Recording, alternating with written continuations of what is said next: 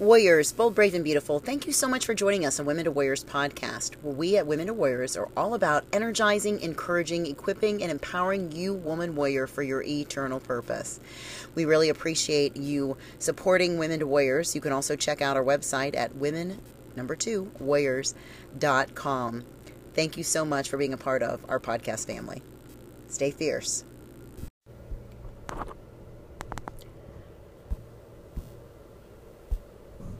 Well, good morning, bold, brave, and beautiful warriors. Thank you so much for joining us on a daily dose of encouragement. This has been amazing. I think I've done a couple days in a row here, so this is really good. Um, thanks for joining me. Um, you can also check out Women to Warriors, women2warriors.com. If you'd like to see more of what we're doing um, and traveling, we have podcasts that you can check out on Google Podcast and on Spotify. And we love to be able to share the gospel. That's what we do. My husband and I are traveling with Women to Warriors and Men to Warriors, which we um, have a .com for, but we don't even have a website for. But we're just really about traveling and sharing the gospel with others. We're at a beautiful campground um, in Mears, Michigan, and it's such a lovely place. It's a family campground here, and we've gotten the pleasure to meet a bunch of families. Our church family is coming here in a couple days. Well, actually, they're coming tomorrow. Tomorrow for four or five days, I don't know. And then we'll gather together and get to spend time with them as well. So I'm super excited about that. Um, this has been a this is our second year doing this with our church, so so super cool. So I want to share with you um, today about that big D word, depression. There are over 264 million people that struggle with depression around the world. And I'm not talking about like having a gloomy day, but I'm, I'm talking about an all out despair. Like, oh, like just crying on the ground, or maybe you just can't even get off the couch, despair. It affects tens of Americans. Um, I'm sorry, doesn't affect tens. One in 10 Americans each year. And it's the primary reason that people die of suicide. Every second, 12 seconds, someone commits suicide. Um, I had a girlfriend that. Uh, I worked with back in Atlanta, Georgia, and then she moved to Chicago and just always battled something. Well, then she ended up committing suicide. Uh, it's been about 10 or 10 years ago, maybe. Uh, maybe a little shorter, eight to ten years ago, and she just was at had no hope, and I, I didn't know at the time. We had we weren't in contact with each other, and that's really scary. So basically i'm talking today about mental health and how mental health in america is worse than it's been in decades and um, we basically um, are evaluating our lives and thinking that we are not we're living at the lowest quality of life right now but that is not true um, even though that we have seen this pandemic, this effect that things have happened with it. Um, I'm, I'm, I do not even know, I'm calling it a pandemic because that's what the world calls it, right? There's a, it's almost like we have this global effect of PTSD and because of what's happened too and of course it's gone beyond this it's almost like there was like this second great recession um, in 2008 and that's the same thing that it was happening. It seems like it's been continuously happening since then. And there's different groups that struggle with this. There's women groups that struggle with this men groups that struggle with this kid groups that struggle with this. There's a lot of families that are struggling um, with depression. Even pastors and church leaders struggle with this. We just cannot ignore this topic. We need to help people get into mental health and help people um, with their mental health is what I meant to say. Not get into mental health, but yes, get into mental health and like get into your mind and get into your spirit and hopefully work through that with God and change that because people are struggling everywhere. But I want to tell you, you have hope. There is hope. There's great characters of the Bible that suffered anxiety and depression as well. And you can look up these verses. The, these um, I'm just going to give you some men right now. Uh, there's there's women in the Bible as well, but I'm going to list some of the men for you. David, Elijah, Jonah, Moses, and Jeremiah. They struggled with anxiety and depression. There's verses that I'm going to give you too. I'll even list these out here so that you can look them up if you don't have a pen to write them down. But David in Psalm 69, 1 through 3, you can see it and read it. Elijah, 1 Kings 19, 4. Jonah in Jonah 4 3, Moses in Exodus 32 32, and Jeremiah 20 14 and 18. Even Jesus was described as a man of sorrow who was acquainted with grief. I'm going to look this up in Isaiah 53 3, so you can join this me and I'll read this to you. It says, He was despised and rejected by mankind, a man of suffering and familiar with pain. All right, that's that's he's he's right there with us, everyone. Just oh, that's so powerful. And he most certainly did emphasize with our weaknesses because if you look this up in Hebrews 4:15, it says just that.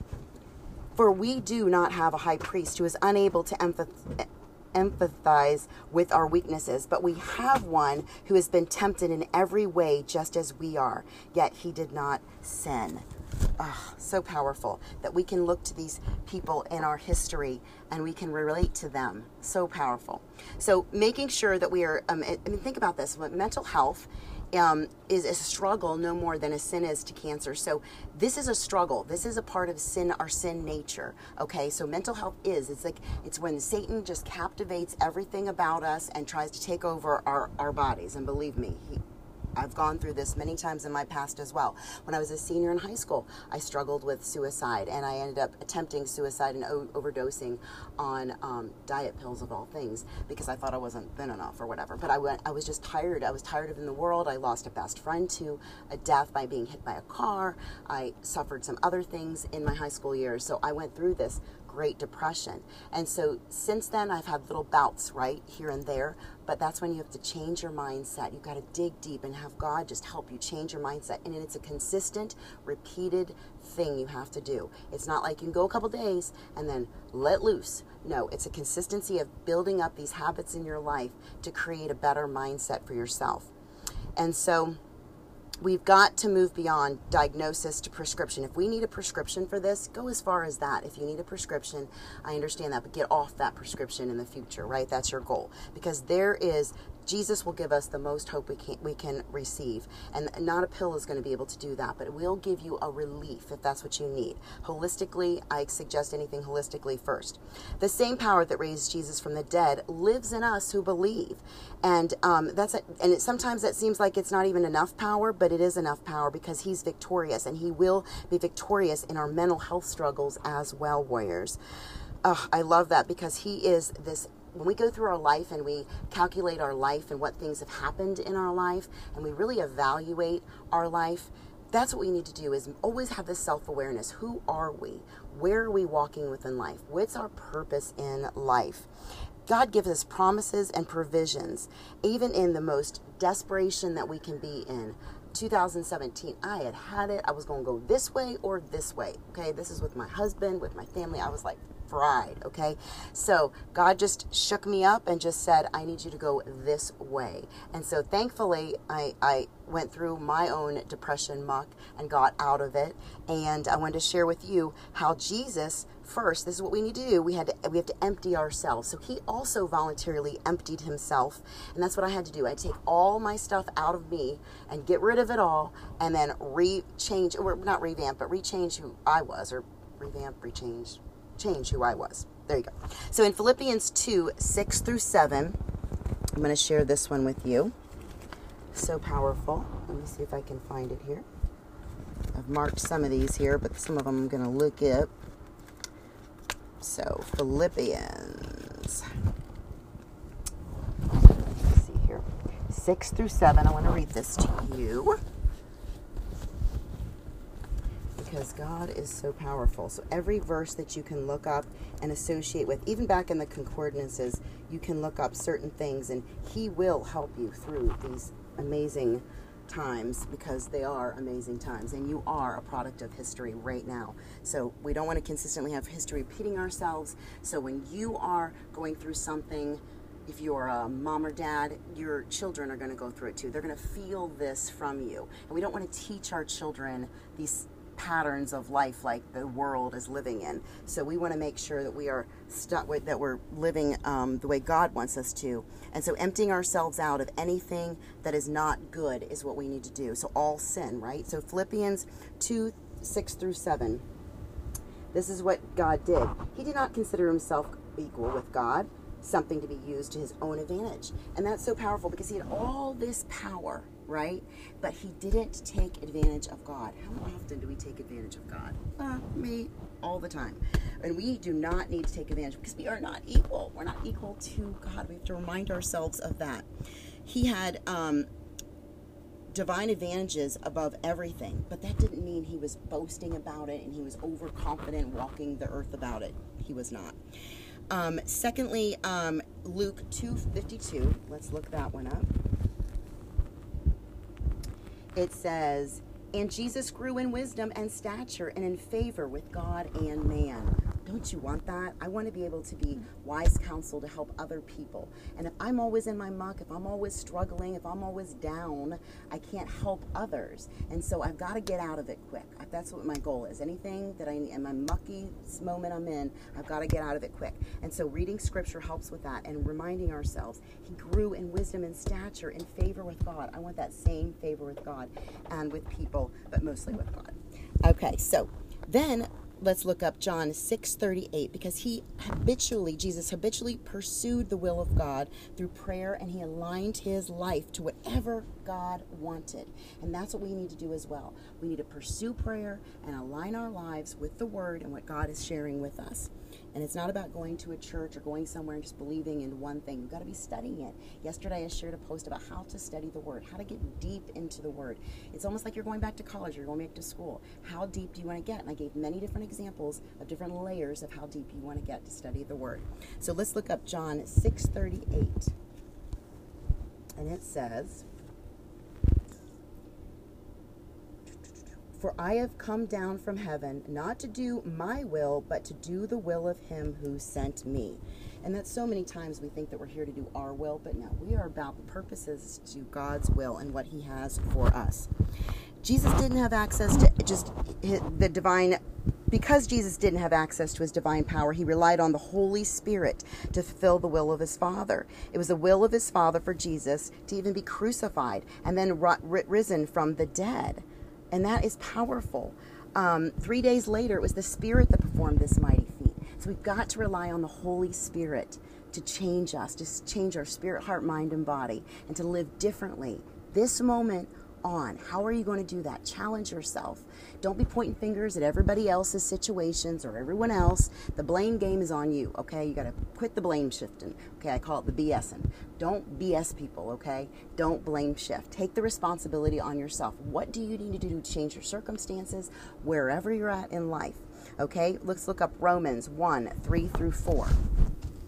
Romans is a powerful book, too. There's so much power when you look up the, the scripture and you want to study it and put it in your heart because in your heart is where you need to reach for it whenever you have a moment of muckiness, right?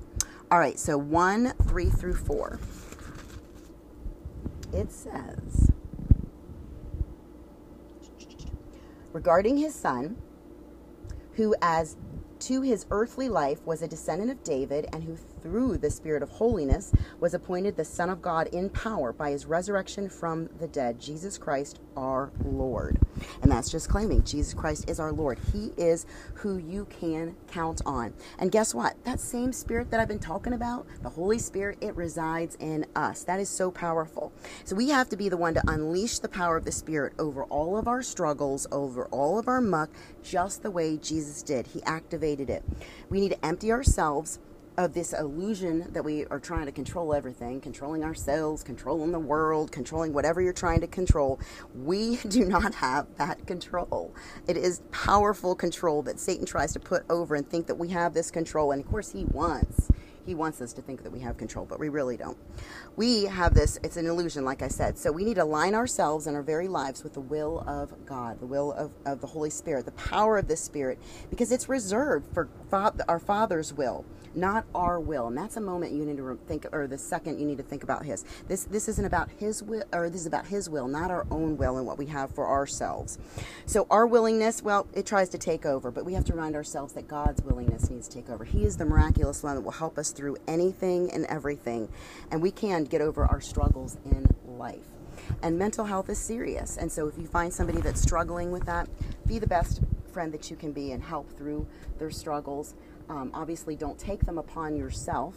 Uh, that's a very tricky balance. I highly suggest uh, counseling as well. We have a fabulous counselor that my husband and I use, our friends use, we've suggested for people to use. Counseling is so important. You can even do virtual counseling if you can't make it to someone, um, maybe they're far away, but you really like this counselor, do virtual counseling. It's not the best. Being in person is way better, but whatever you can do to find that help. You can go to churches for some free counseling. Um, different people have spiritual counseling, hopefully within their communities. So, anyway, I just want to say continue to focus on what the most important thing is is the word and getting the word in your heart which also gets it in your mind. And you keep repeating it over and over again like any habit that you need to be doing. By doing that that will help you with any anxiety that you might have. All right. Well thank you so much for joining me bold brave and beautiful warriors. I hope that you stay fierce and i hope that this daily dose of encouragement was encouragement for you Thank you so much for joining me.